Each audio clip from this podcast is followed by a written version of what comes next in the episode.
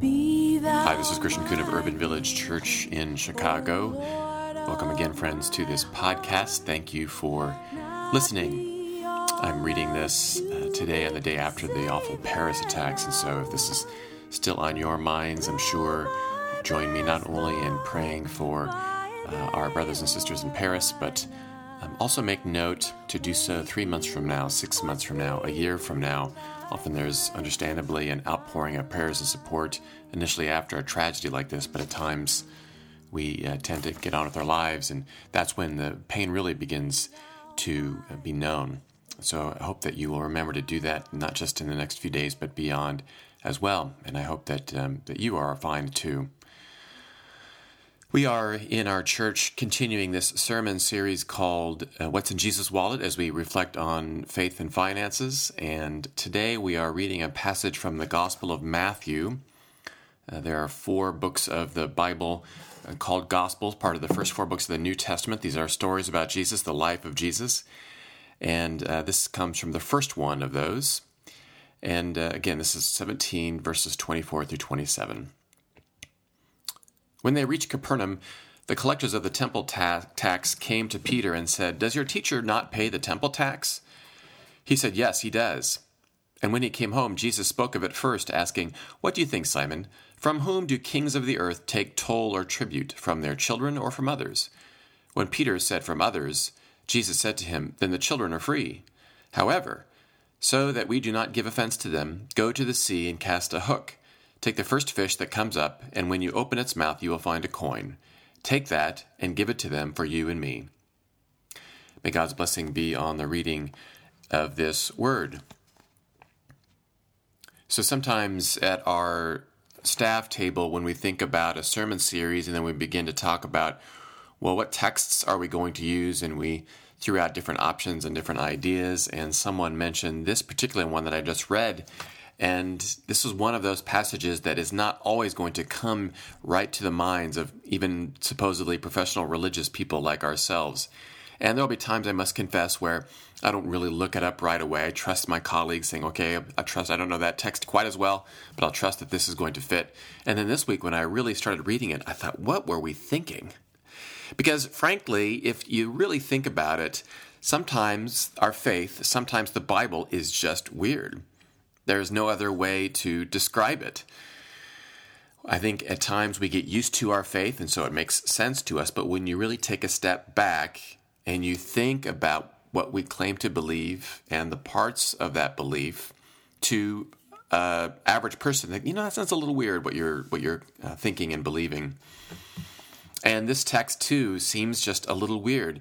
There was a time uh, a few years ago in a former church of mine speaking about the weirdness of our faith, where uh, on Easter Sunday, a woman came with her two children, and they started coming repeatedly after Easter. And so I met with the mom, her name was Susan, and started talking to her about oh, how did you find out about our church?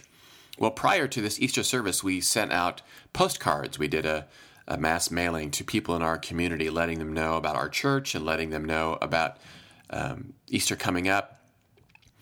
And uh, this woman, Susan, had said that coming up to Easter, uh, her son was asking questions about faith. I think they, she would say that she believed in God. They weren't really active in their faith. And her son must have heard about Jesus coming back from the dead. And her son came up to her one day and said, So, is it true that Jesus is a zombie?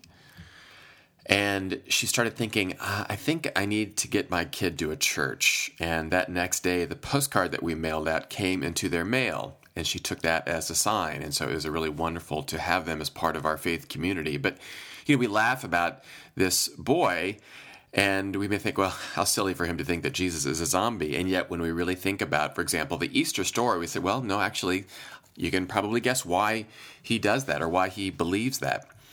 And this story today, too, may seem to us a little odd. It may even seem like, well, it seems like Jesus is a magician here.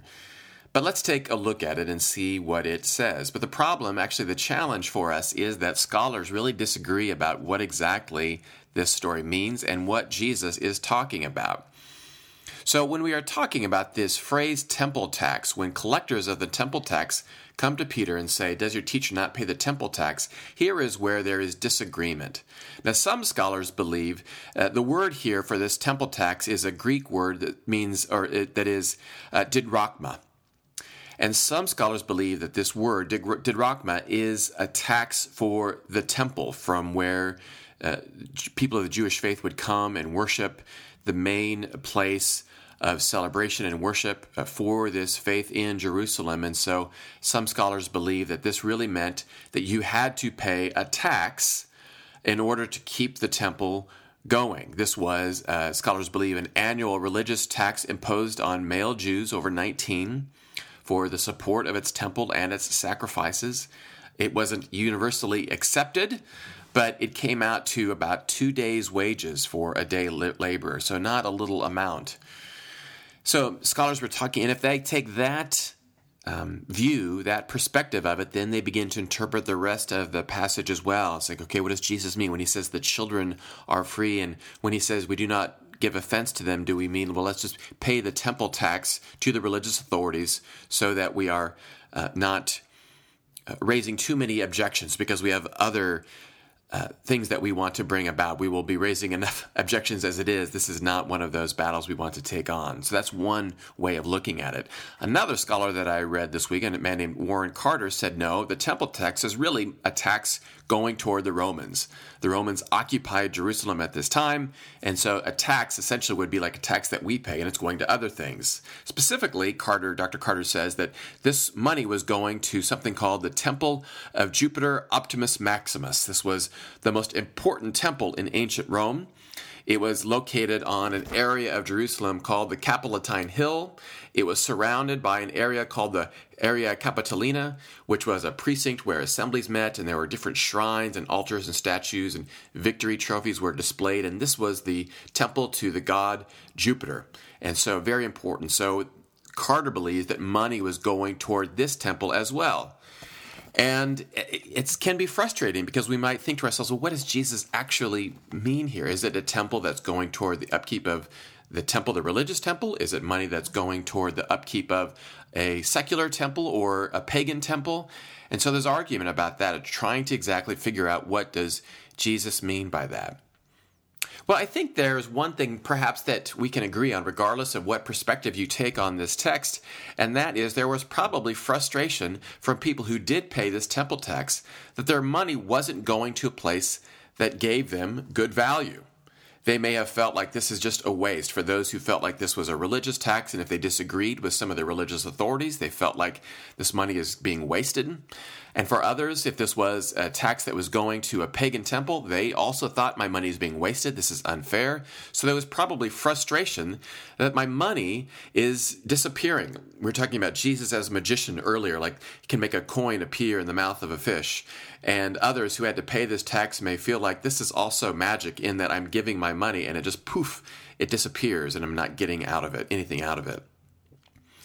Well, we are also however, we believe the same thing in our day and time today, and that is if we give money to something, we want to believe that we are getting value. And that means whether you are going to Target and you're buying something and you want something in return that is going to be of value to you, whatever it is, and also, when you give to something else, and you may not get a material good, but if you are giving to a charity, if you're giving, so maybe if you're giving taxes, you want to feel like this is going to schools and roads and other things. And in Illinois, it's sometimes very hard to believe that. But we want to feel like we're getting good value, that is being used for a good purpose my dad is in town this week uh, visiting, and he visited uh, actually a month or two ago as well. And they drove in. They live in Des Moines, the Des Moines area, and they were visiting. And so we live in an area of Chicago where you need a permit in order to park there all night. Uh, and so I gave him a day permit. We have these permits, you can put them in your window, you fill in the date and the time, and there it is. And we did that diligently every single day. But the day that, uh, that my dad and, and stepmother were leaving, they came out and there was that wonderful orange envelope that we sometimes see here in the city of parking ticket, and it didn't really explain why the ticket was there. So I encouraged my dad to to fight it, to uh, say, write back and say, I contest this ticket. And uh, so he sent it away, and then it came back essentially the city saying, mm, I'm sorry, somebody took a look at this, and no, you do have to pay it. And when my dad at first wrote me this email about it, he said, Well, I'm just going to hope that it's going to something that is doing good. And I admired uh, my dad's hopefulness for that. Uh, for those of us who live in the city sometimes and we wonder uh, about where our tax dollars are going, we may not have the same kind of viewpoint. But my dad was wanting to say, I hope it, it stinks that I have to pay this ticket, but I want it, hopefully it's going to maybe uh, something that is going to a uh, school, for example, that is underserved, or uh, it is going to some sort of a program that is housing the homeless, or something like that. So we want to say something, or we want to see that our money is being used that has impact, that has value. And we're in this season two where we are talking to individuals about uh, what they are giving and to the church and where is my money going and does it have the kind of impact perhaps that we want it to have? Do we want to have the impact that uh, the gospel that we proclaim uh, has or that it uh, should have? And it's a great question. We're asking you to work toward tithing. We're asking you to give up to 10% of your salary and move toward that. And we owe it to those who are doing so to say, well, where is my money going? Is it just disappearing? Uh, is it having an impact at all? Uh, are others being moved by the love of Christ, by the money uh, that I am giving to you, either via check or online or whatever? And again, these are all really good questions. And I'd like to share with you a couple of stories that let you know that no, your money is not just poof, it's not magic, uh, that it is having an impact. So, one of the things that we are doing at Urban Village this year is really having an impact or really doing a lot of reflecting on what can we as a community do for those who struggle with mental illness, uh, for those who want greater mental health. And uh, there's been a really great group of people who are uh, tireless in their advocacy and wanting to see what can urban village do in order to have an impact and as i was going through some old emails the other day i came across one that was written to me two years ago that reminded me of the importance of this ministry. And it was written to me by a woman out of nowhere. And I want to read part of this email to you. Uh, and just to forewarn you as well, this uh, can be heart wrenching. It, it, speaks of suicide in this email. And so, for those uh, who may have been impacted by suicide, just to let you know ahead of time that this was what the email is about. But the email says, Hello, my name is, and she gives her name. Her first name is Anne. And she says, Most of my family live in Louisville. One of my four daughters, Sally, lived in Chicago. She visited your church last week and was so excited that you had addiction groups. You see, my beautiful daughter, Sally, had been addicted since a teenager. And on Tuesday, October 28th, after we had just been talking about plans for her to come here for Christmas, she committed suicide. My family is strongly rooted in the knowledge, without a doubt, that Jesus Christ is our Savior, our hope and friend, Redeemer, Protector, and solace. Sally had been struggling with this for many reasons, but the note that she left me at the foot of where she committed this act said simply, Mom, I am with God. She knew I needed to hear that in order to get through those these pitch black days. I wanted to tell you your church had an impact on her. She asked me to look up your website, and I was reading it about the time she did what she did. If being at your church, even if only once, gave her closure to accept our awesome Father, I'm so grateful to you. Thank you for being there for my girl in her dark last days, even though you never knew it. When I read this, I was just overcome by so many different emotions unbelievable remorse and sadness for this woman, for her daughter Sally, always that feeling like, could we have done something? When she visited, could we have known? Could we have somehow figured out? And of course we couldn't. But also, I was, there was a part of me that was glad that we were being able to, that we were there in that moment. Even though this was a dark day for Sally, and certainly dark days, I'm sure still dark days for her mother, that we were able to be there, that our community was able to be there for her. And at times when we think about when I give money to the church, does it just disappear? Is it going to something that has any impact at all, or is this just a waste? Friends, I hope you know that whenever you give money to hopefully your own community of faith or to Urban Village, that indeed it has such a big impact on somebody. We are able to provide spaces for individuals uh, like Sally who are struggling. And even when it ends in tragedy like this, it can provide, hopefully, some maybe for her, some semblance that she was not alone in the world. And that the fact that a church could be there for her family, that that could have been also a sense of of being at peace, knowing that uh, Sally had a community faith that she attended uh, before she took her own life. The money that you give does not just disappear, it has an impact like that. I'm going to tell you one more story, and this happened at our Andersonville site at Urban Village. There was, uh, when we talk about being inclusive at Urban Village, it's one of our core values, and being, we mean being inclusive in many different ways, and certainly it means that we are inclusive in welcoming uh, lesbians, bisexual, gender, and transgender individuals and there was an individual, his name is Oliver, who was going to Andersonville. And our site pastor in Andersonville, uh, Brittany, was meeting with Oliver and discovered that uh, Oliver told Brittany uh, his story, and Brittany discovered that Oliver was uh, is transgender from female to male. And as Brittany was talking to Oliver, she made a suggestion. She said, Well, what if we give you or have a naming ceremony for you? Oliver had been baptized as an infant, and so uh, Brittany suggested that why don't we remember your baptism and in a way symbolize your new name, that Oliver is your new name. And so Oliver agreed to that. And it's a really lovely ceremony. And somebody recorded it, and Oliver then took that and put it on the website Reddit. I don't know if you're familiar with Reddit, but it is uh, an online place for people to go and have uh, online discussions about lots of different things. Uh, and so, in the page, the Reddit page that specifically was for transgender female to male individuals, Oliver put this video up there uh, on this uh, in this room, in this essentially this chat room. And it was amazing to see the responses that people had. That Oliver put this ceremony up there and said, This is my church. And he was bold in saying, This is my faith. And the responses that people were writing were just so heartwarming. Someone wrote, This is so beautiful. I was raised Catholic and I miss being religious, spiritual. Monday, maybe one day, I will find a church as accepting and welcoming as yours. Another one said, I just did my testosterone shot and came on here to read some thoughts from my bros, but now I'm crying, haha. I don't really cry since I started T, but dude, that was amazing. I was raised in a church and so crazy touched by your ceremony. Another one wrote, I am no longer spiritual or religious, but I've been looking forward to seeing this. Too many times I see faith practiced in an intolerant and unloving way, and today I got to see a spiritual leader leading a room full of believers and embracing your differences in a way that shows love, acceptance, and normalcy. It is really easy for us to think about when we write a check or do online giving to a church like Urban Village and to think this is like, is this going anywhere?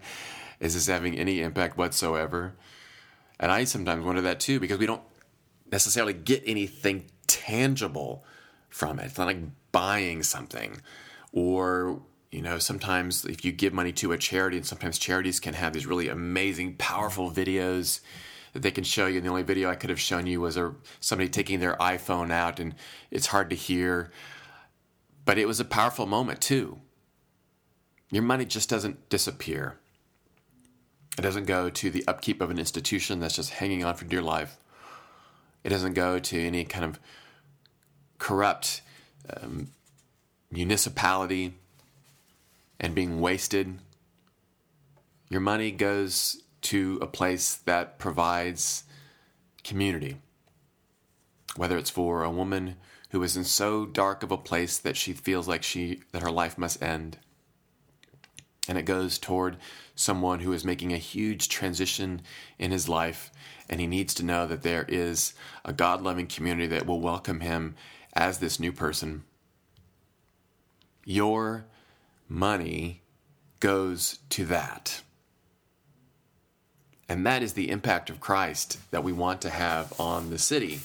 And it's why we are asking people to give so we can continue to do that. It's why we are a church that continues to plant new faith communities so that we can be in more neighborhoods, so that we can provide more places for this, for this city in Chicago where there are millions who live, and so many too who are lonely and struggling and wondering if anyone is there for me. This is why we ask you to give.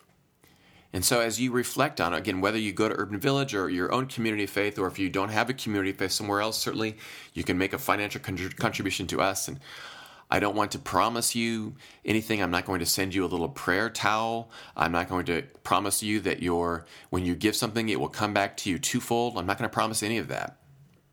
What I can promise you is that those who work for Urban Village and are devoted lay leaders constantly, every single day, wake up and say, what can we do to make sure that we are a place for people like Sally, a place for people like Oliver, and that you can also feel like when you uh, are a part of this community of faith that you do that as well. Amen. Well, friends, thank you so much for listening to this podcast today. I hope that. Um, peace of Christ is yours right now if you are feeling alone or distressed or anxious, whether what's going on in the world or in your own life. You can always reach out to me, Chris at urbanvillagechurch.org, Twitter at Christian Coon. And if you are feeling any of these things, please don't hesitate to reach out, as I am happy to um, connect with you. So until next week, friends, may the peace of Christ be yours. Be thou my wisdom and thou my true word. I